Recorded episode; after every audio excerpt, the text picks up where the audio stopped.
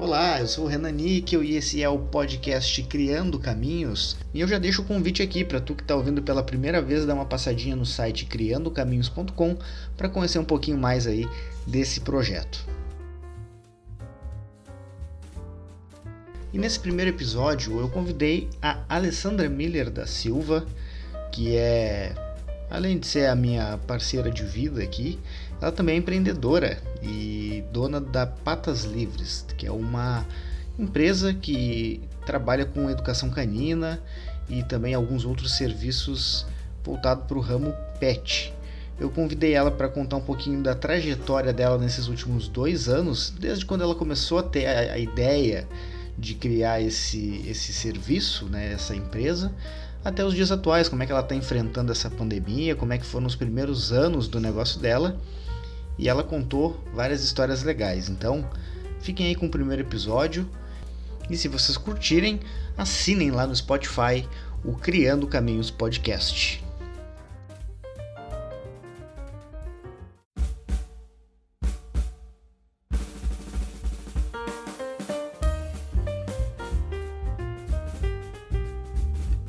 tá, eu tô aqui com a Alessandra Miller da Silva. Ela é uma empresária do ramo de educação canina, pet sitter, uh, dog walker, né, que é passeador de cachorro. É uma profissão que já é um pouco mais conhecida dentro desse, desse nicho. Mas assim, eu quero voltar um pouco no tempo e começar a contar um pouco da história da Ali. Na verdade, ela vai contar a própria história, né? Começando pela parte da estética, foi quando tudo começou, né? Depois do teu ensino médio. Sim. Como é que foi essa tomada de decisão pelo ramo estético? Por que esse curso? Foi tu que teve a ideia? Foi aquela coisa assim de dos pais empurrarem? Então, eu decidi pela eu tenho curso além da, da de educadora canina, tenho curso técnico em estética. E eu saí do ensino médio já decidida o que eu ia fazer, o que eu ia estudar. Ah, mas foi uma decisão assim tomada rápido, porque até então não tinha assim isso desde pequena do que, que eu ia fazer. Mas na adolescência eu fazia muita seguia muitos uh, blogs de maquiagem, gostava muito de praticar em mim. E tinha um blog até que eu fazia tutoriais e tal e era bem famosinho na minha família. já estava trabalhando como maquiadora. E daí que eu decidi fazer o curso técnico, que eu descobri assim nos 45 do segundo tempo, quando eu terminei o ensino médio. E fui cursar isso e fiquei trabalhando com isso até dois anos atrás. E onde é que tu te formou? Porto Alegre ainda? Porto Alegre, na Factum.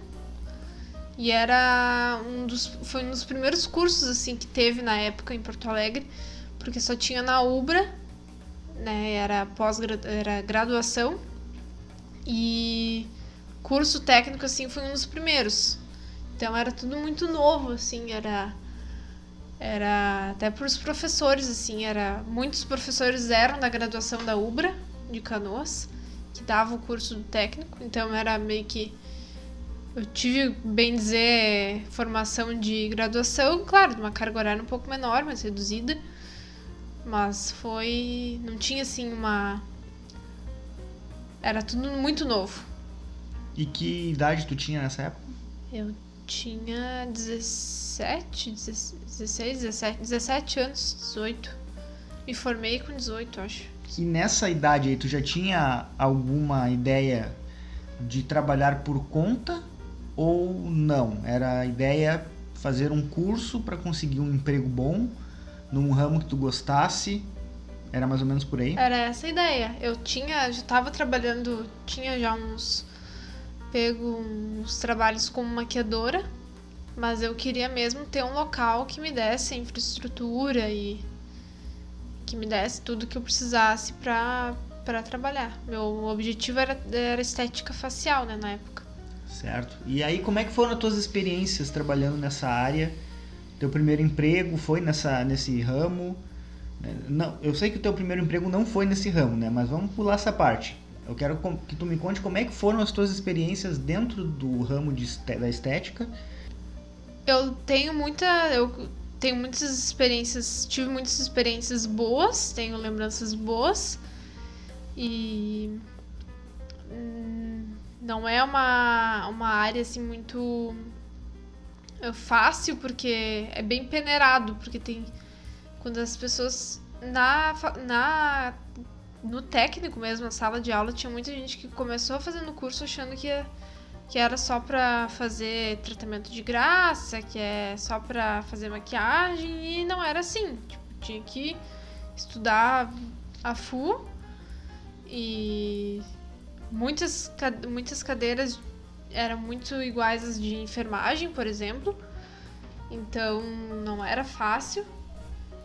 E daí ali já fazia uma peneira, uma peneira, né?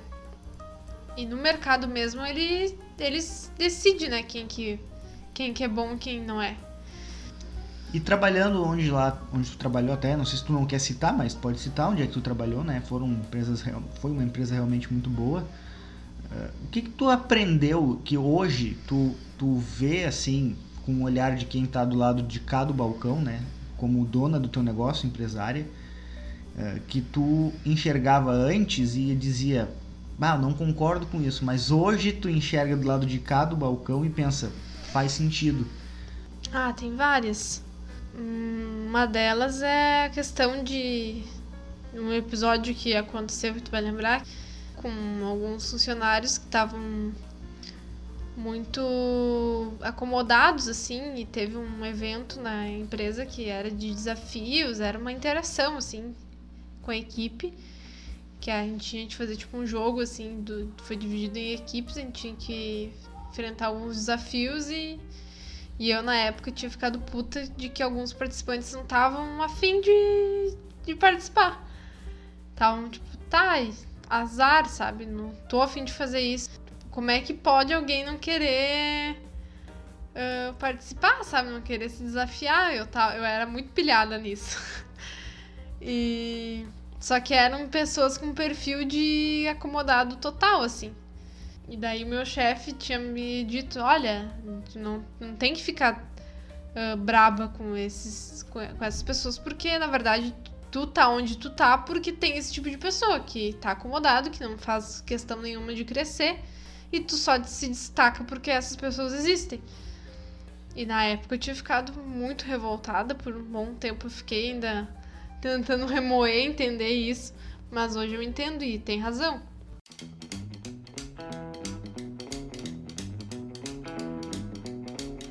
Bom, aí nós pulamos da parte. Quando tu saiu da estética lá que tu trabalhava, tu veio pra Florianópolis. E como é que foi essa decisão? Que que, por quê? Por que sair de Porto Alegre? Por que vir para Florianópolis? Largar cinco anos de emprego? O que que te levou a tomar essa decisão? Como é que tu te sentia na época? Na época eu tava cansada assim da rotina que eu tava tendo, da pressão de do meu trabalho em geral porque nessa época eu estava trabalhando com vendas de tratamentos estéticos e o crescimento que eu poderia ter na empresa não era o que eu queria, porque eu já tinha um, uma posição razoavelmente alta, assim. Não queria ser gerente, porque acima disso era isso que tinha. E queria coisas diferentes, queria coisas novas, experiências novas. Também a questão pessoal da família e tudo mais. E de ficar sempre fazendo, me limitando a, ao que a família queria. Eu precisava, precisava de, de coisas novas, experiências diferentes do que eu estava tendo. E eu via que só saindo de, daquela cidade que eu ia conseguir, que eu ia me permitir passar por isso. E eu sabia que também seria positivo para ti. É uma disruptura, né? O que uh, muitas vezes é importante e preciso e necessário. É, dentro da zona de conforto nada acontece, isso é um fato.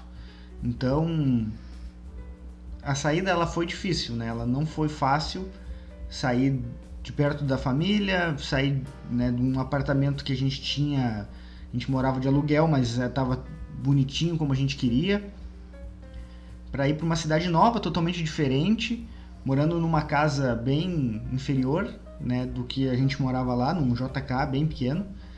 E esse tipo de disruptura é o que, no meu modo de ver, impulsiona a buscar uma realidade melhor, uma, uma, uma, uma experiência nova, melhor, uma motivação, enfim. E, e quando a Alia fala seria bom para mim também, porque, claro, a gente morava junto lá em Porto Alegre, eu tava tanto quanto ela precisando muito dessa, dessa mudança. E ela foi difícil no começo, mas ela depois veio a se justificar, né, com o passar dos, dos tempos. Aí aqui em Florianópolis tu teve alguns empregos, trabalhou. E quando é que começou a nascer dentro da Alessandra a vontade de ter o seu próprio negócio? Então, voltando lá para Porto Alegre ainda, quando ainda tava ainda tava recém assim tava começando a trabalhar nessas empresas de estética, eu já tinha pensado em fazer passeio de cachorro para aumentar a renda. Quando a gente foi morar junto, a, a minha renda não dava para nada. E e aonde eu trabalhava recém tinha aberto a empresa, então também não tinha muito para onde crescer, eu precisava aumentar minha renda. E eu tinha pensado em ser passeadora de cachorro. Tinha distribuído panfleto, não tinha curso, tava pesquisando para fazer. E daí nisso me encaminharam para outra empresa da mesma rede, onde eu teria o aumento de renda que eu precisava. E aquilo foi esquecido, assim, de, de ser passeadora. E daí eu só fui pensar nisso depois, quando a gente já tava aqui, também já tá, não tava feliz aqui nos, no, na carreira que eu tava tendo aqui. E daí eu pensei, bom, o, isso é uma coisa que tá dentro de mim há muito tempo, tenho essa vontade de trabalhar com, com cães. E a forma que eu vou ter de ter vários desafios tendo meu negócio, porque eu preciso de desafios. Vou conseguir me desafiar, vai ser uma experiência nova, vou trabalhar com cachorro, então vamos dali. E aí nesse momento, quando tu resolveu, ok, a partir de agora eu vou tentar, vou começar a planejar isso para que aconteça, né? Quais eram os teus receios, os teus principais medos, assim? Não quando tu começou, mas quando tu estava ainda na parte do pensamento, da, do, do planejamento do negócio. O medo de não ter cliente, né? Esse é o medo de todo mundo. Quem é que vai pagar para passear e quem que vai, qual é o perfil de cliente que eu vou que eu vou atender, aonde que eu vou ter que atuar para ter a renda que eu preciso para pagar minhas contas. Era esse pensamento, medo de não ter cliente suficiente para pagar minhas minhas despesas. E aí tu foi atrás de um curso. Como é que foi essa parte? Sim, eu fui atrás do curso inicialmente para fazer passeio, né? Curso de, de dog walker, passeadora. Uhum. E daí no curso foi fui me encantando, fui vendo que dava assim para tirar o dinheiro que eu precisava. E daí a minha mentora disse: "Não, tu vai fazer o curso de educadora porque tu tem leva jeito, tu vai fazer". E daí ela me deu o curso, né? Eu falei: ah, "Não posso pagar, não tenho dinheiro para pagar o curso porque era o dobro". Não, vou te formar e depois e depois tu vê, porque tu tem, tu precisa fazer esse curso. E daí foi isso, eu fiz e fui pagar só um ano depois, dois anos, né? Dois anos depois eu fui pagar, quando já tava com clientes e tudo, tudo dando certo. E aí tu começou a fazer o curso, tu ainda estava trabalhando? Isso. Fiz o curso enquanto estava trabalhando, porque a gente precisava ter a renda para pagar o aluguel e tudo mais. E ficava quantas horas por dia longe de casa? Uns 16 horas. É. Ia pra casa só pra dormir. E amanhecia a gente tinha que fazer passeio e depois pegar na empresa. E horas em ônibus. E era isso. E aí veio a parte que é uma das partes mais complicadas para quem tá querendo dar o peitaço, como a gente fala no Rio Grande do Sul, né? de sair do seu trabalho para começar de fato. É aquela coisa, é o, é o, é o, é o salto de paraquedas, né? Não, a partir do momento que tu saltou, não tem mais volta. Como, tu lembra como é que foi isso? Quando tu resolveu, tá, chegou o momento. E como é que tu te sentiu no momento assim que tu saiu do teu trabalho e pensou, agora é, é comigo, eu preciso fazer o negócio acontecer. É que antes de eu sair da empresa eu já tava com os contatos engatilhados, né? Já tava. Uh, tinha pegado cliente por, por permuta, assim, de. Uh, praticamente não tinha cobrado, né?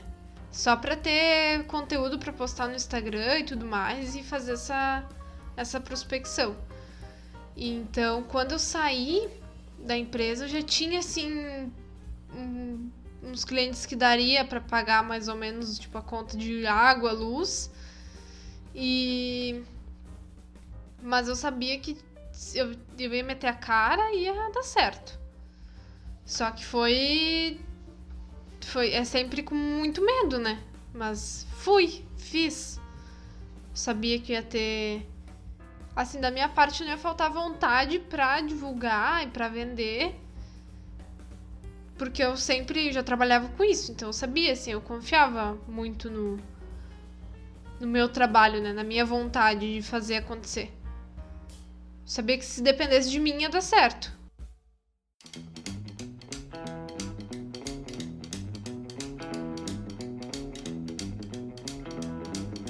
Bueno, e aí veio o primeiro ano do teu negócio. E aí aquelas estatísticas que falam que as empresas elas têm uma grande probabilidade de quebrar no primeiro ano. E muito disso é por falta de experiência do, do da pessoa que resolveu ter o seu próprio negócio. Que normalmente acontece o quê?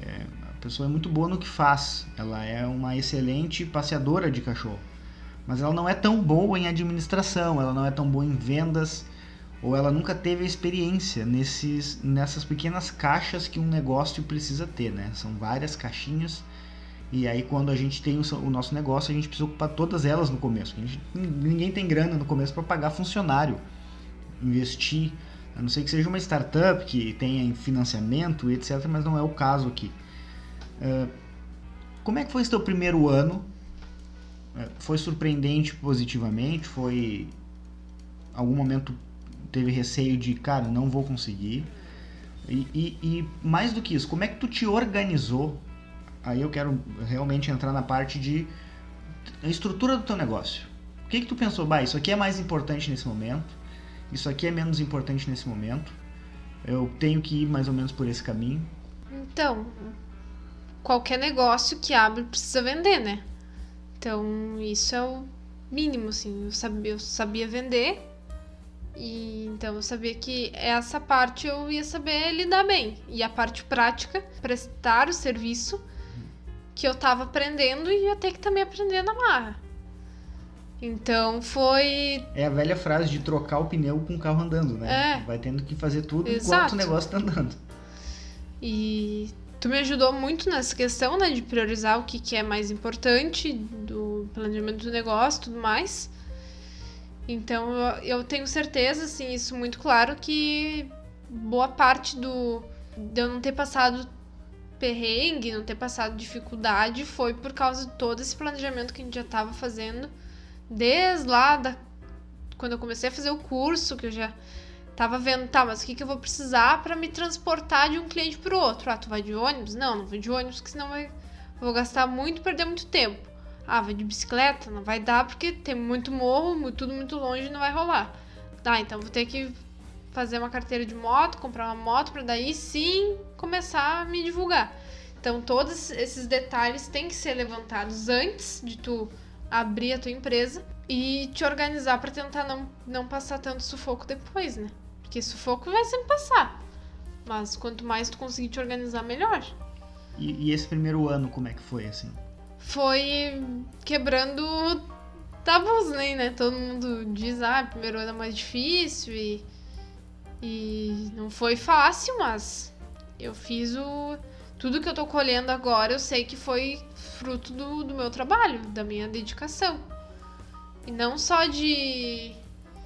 De, ah, eu estudei, mas é várias coisas que a gente tem que fazer. Tem que tratar as pessoas bem, tem que estudar sim, mas tem que se empenhar, ai, não gosto de não gosto de redes sociais, azar, vai ter que vai ter que aprender a gostar. Pelo menos o mínimo tu tem que fazer.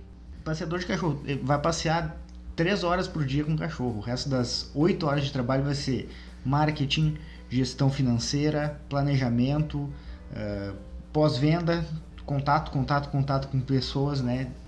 Mas é isso, não tem outra forma de, de fazer o, o bolo crescer no, no começo se não for alimentando as pessoas que fazem parte do teu negócio, né? Que são os clientes no primeiro momento. Quando a gente é sozinho no primeiro momento, e como eu disse antes, todo empreendedor ele começa sozinho, é, ele tem que entender que os clientes eles são parte do negócio também.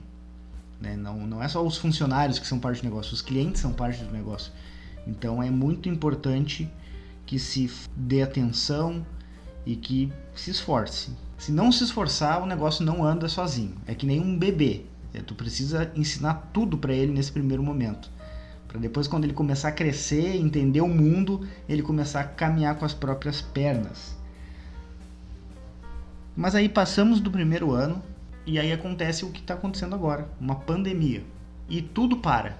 É como se a máquina parasse, o motor do carro parasse. Só que tu precisa continuar andando. Como é que foi para ti Tu se sentiu de que maneira? O que, que tu pensou? Teve medo? Então, eu fiquei umas duas semanas assim, vendo o que estava acontecendo, né? Se realmente as pessoas iam se ficar com. deixar de levar seus cães e ficar com medo de, de ter os cachorros na rua. Porque tem muito cachorro que precisa, né? Não é nem questão assim, ai, faz bem. Não, precisa, porque senão coloca a casa abaixo. Então, fiquei essas duas semanas vendo assim o que, que aconteceu, que que, qual seria o comportamento das pessoas em relação a isso tudo. Só que eu já vinha algum tempo querendo fazer aulas online, pensando como que eu faria isso futuramente. Então, foi um período assim, foi duas semanas que eu pensei, agora é a hora.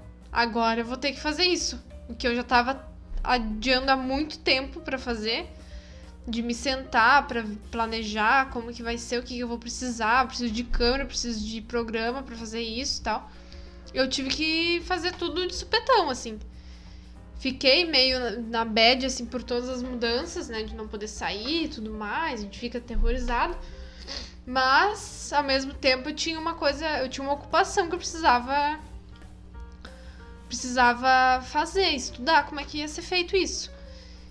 E acabou que eu nem precisei muito disso, porque a, continuou entrando muito muitos clientes procurando mais do que antes até por aula de educação canina, não não online. Online teve poucos que que quiseram.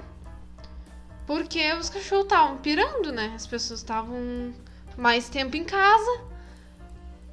Que antes as pessoas saíam, o cachorro ficava em casa dormindo. E o pouco tempo que as pessoas ficavam em casa era tolerável, assim, aguentar os maus comportamentos, vamos dizer assim. Então agora com as pessoas todas, todo o tempo em casa, parece que deu mais espaço para elas verem como que são seus cães e verem que tem muita coisa que pode ser melhorada. Então aconteceu que as pessoas ainda assim continuaram querendo atendimentos presenciais. Vários clientes meus ainda estão tão pausados, não quiseram voltar, só que entrou muitos. Coisa assim que não, não esperava. O mercado em si, a, a profissão, a, ele, ele se adapta, né?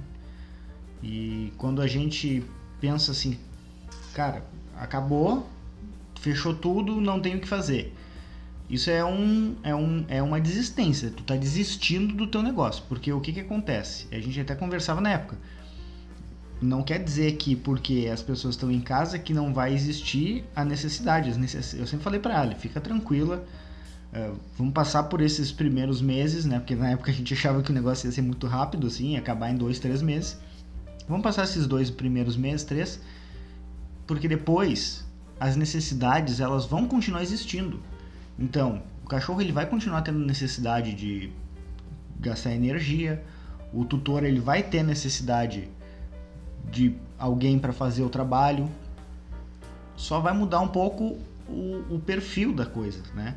Assim como uh, muitas, muitos restaurantes que antes acostumados a, a receber o cliente, eles entenderam que, cara, não é porque teve uma pandemia que as pessoas vão deixar de ter fome. Então a gente precisa levar comida para elas, se elas não podem vir até nós, né? E teve muitos restaurantes que cresceram nesse momento, porque entenderam que a necessidade existe, só mudou o jeito, o consumo. Estratégia. O que, que tu adotou de estratégia nesse momento que a gente ainda está vivendo isso, né? Uh, o que fazer? Tipo, realmente, eu não posso ficar esperando as coisas voltarem a ser como eram antes. O que, que tu tem pensado assim, tipo, eu vou tentar fazer aulas online, vou tentar fazer parcerias. O que, que tu buscou assim num primeiro momento como estratégia para tentar movimentar o negócio? Eu fui estudar sobre marketing, né? Em redes sociais, Instagram, que eu já tinha uma procura e um uma engajamento melhor no Instagram. Eu fui estudar como melhorar isso, como fazer melhor divulgação, o que, que eu preciso, o que, que eu preciso saber para vender no Instagram. E eu comecei a produzir mais conteúdo voltado para isso, para o Instagram, aulas online. Ah, não gosto de, de marketing. É o que eu falei. Quer sobreviver? Aprende. Só que isso é uma característica muito minha, assim. Eu sou muito metida a, a fazer coisa. Aprender como é que faz. E daí, se eu não conseguir, se eu não tiver mínimo de vocação para aquilo, daí sim eu vou pagar alguém para fazer. Mas primeiro eu vou tentar fazer. então eu fui estudar isso e comecei a produzir mais uh, conteúdo, sendo que agora, tipo, eu nem tava conseguindo mais manter isso, porque eu, como é tudo eu para fazer, eu não, isso acabou sendo uma segunda opção, assim. A primeira opção é sempre atendimento, né? Atendimento e prestação de serviço. Eu não tava mais conseguindo ter muito foco nisso, mas, mas eu fui, pra, fui estudar e fui colocar em prática o que que precisava para vender no Instagram. Hoje tu já tem mais ou menos dois anos de negócio, né? E tu continua fazendo as coisas sozinhas. Ainda não tem funcionários, não tem colaboradores. Tá, beleza, eu te ajudo em alguma coisa ou outra ali, né? A gente faz muita troca de ideias estratégicas. Inclusive o, o Criando Caminhos ele é esse é, é uma assessoria justamente nesse sentido, né? Mas as decisões são tuas, né? Sozinho. Quanto é pesado isso? Fazer o negócio sozinho? É, é bem cansativo, né? É bem desafiador. Porque tu fica. Tudo depende de ti, então tu não tem a quem culpar se, der alguma coisa errada. Mas é muito bom também porque tu tem mais controle, né? Sobre o, o sucesso e sobre o fracasso também de alguma coisa que der errado. Eu prefiro sempre tentar fazer para ver, até pra uma, uma coisa minha, assim, de desafio mesmo. Mas tem várias coisas aí que eu tenho certeza que daqui a pouco vou precisar contratar alguém pra, pra me ajudar. E como é que tu te sente hoje em relação a quando tu decidiu tentar? Fazendo esse exercício assim, do tipo, pô, poderia não ter tentado, ou não, mas tentei. Como é que tu te sente hoje com essa tua decisão de ter tentado ter o teu próprio negócio e, e ter metido a cara? Ah, é. Foi a melhor decisão que eu fiz na vida, né? foi numa numa época assim que ou era isso ou não era nada, tipo, não, não tinha assim outra opção, porque eu tava sucumbindo em fúria e raiva da minha vida em geral, profissional. Então era era a luz no final do túnel que eu tinha. E hoje assim eu vendo não consigo não tenho não, não consigo imaginar assim outra outra opção que eu poderia ter tomado, outro caminho. Porque eu botei todas as minhas fichas nessa e se não tivesse dado certo, não sei o que ia fazer. E que dica que tu daria para quem tá querendo ter essa coragem? Que tá, tem uma pulguinha atrás da orelha lá, começando a, a incomodar, do tipo, ah, mas eu gosto muito de trabalhar com vídeo, com câmera, com comunicação. Quero ter um canal no YouTube, mas tenho vergonha. Nem não necessariamente precisa ter um negócio né, físico com funcionários e tal. É, é realmente aquela tomada de decisão, cara, quero mudar, quero tentar alguma coisa nova. Que dica tu daria? Porque tu fez. Tu tomou algumas vezes na tua vida, na tua longa vida de 26 anos, decisões de disruptura, né? Mudar de cidade, é, sair de, um, de uma CLT para um, um MEI. Qual a dica? Sugestão? Qualquer então, coisa. eu tenho tatuado Siga Seu Coração, né? E é isso que eu tenho feito. Eu, isso faz toda uma parte de trabalhar um autoconhecimento, de se ouvir, respeitar, né, o que tu tá sentindo. Mas assim, tem que planejar tudo que tu quer fazer. Tem que tem que botar num papel quais são as vantagens e as desvantagens de fazer o que tu quer fazer. Tem que racionalizar um pouco, mas tem que também se ouvir. Tipo, tem que ouvir o que teu coração tá dizendo, porque é o, é o que vai estar. Tá, vai, é o que vai te fazer feliz. Não adianta tu. Ah, as expectativas e as estatísticas dizem que não vai dar certo. Mas se tu sabe que tu vai meter a cara e tu vai dar um jeito de fazer aquilo dar certo, porque é o que tu quer, é o que teu coração tá dizendo que, que é pra te fazer, tu vai fazer dar certo. Então acho que é disso, é tu meter a cara porque tu tem a certeza daquilo que tu do que tu quer para ti.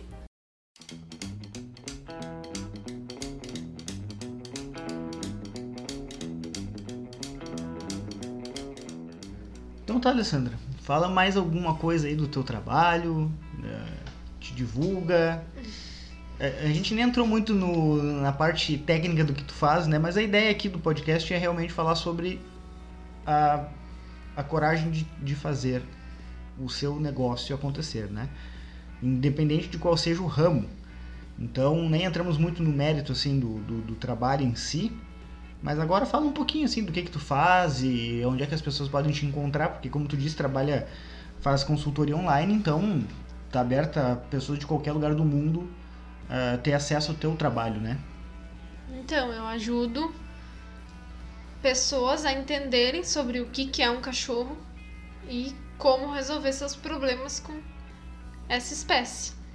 Porque a gente há muitos anos as famílias humanas têm cachorro em casa, mas a nossa sociedade está mudando, né? Tipo, antigamente era uh, sítios, fazendas, depois casas, agora é apartamento. Então a nossa proximidade com esses animais está cada vez mais mais próxima e a gente ainda sabe muito pouco sobre eles.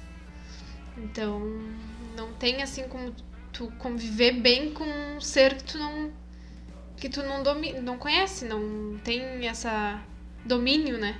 Então eu ajudo as pessoas a conhecerem o que, que é um cachorro, o que, que é natural de um cachorro fazer, o que, que eles precisam fazer, como habituar eles a nossa a tudo que acontece na nossa sociedade, no nosso dia a dia, para ter menos problemas possíveis e também tratar aqueles problemas que já existem através de aulas, né? Aulas presenciais e online e que precisa total interesse das pessoas, da família e também de treino, né? E onde é que essas pessoas te encontram? No Instagram, Patas Livres, Facebook também, e no site pataslivres.com.br. Tem lá meu os meus serviços e o que como é que eu trabalho, a metodologia que eu utilizo e o contato também. Então tá, obrigado. Obrigado por compartilhar com a gente, falar um pouquinho sobre como foi a tua experiência. E sigam o Instagram da Ale lá, o Patas Livres. Uh, acessem o site também se tem curiosidade sobre o, o processo, enfim. Lá no, no, no, site dela tem contato, então certamente se tu mandar um, um WhatsApp para ela, ela vai te responder. E eu sou a prova viva de que ela responde mesmo, não importa o horário. Mas a gente vai corrigir isso aí, né? E espero que a galera que tem ouvido aí tenha contribuído e, e dado uma forcinha aí para quem tá em dúvida e querendo tomar coragem para dar o seu próprio salto.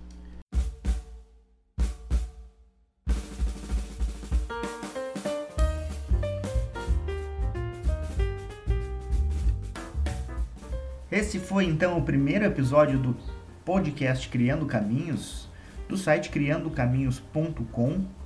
Eu conversei com a Alessandra Miller, ela é a proprietária, dona do Patas Livres e fica o convite para vocês acessarem aí tanto o site dela, o pataslivres.com.br, quanto também o criandocaminhos.com. A ideia é sempre trazer aí novas entrevistas, conversas, bate-papos com empreendedores, gestores da área também, para que a gente crie aí mais riqueza de informações e conteúdo nesse ramo. Obrigado a todos que ouviram até aqui, siga a gente no Spotify e até a próxima.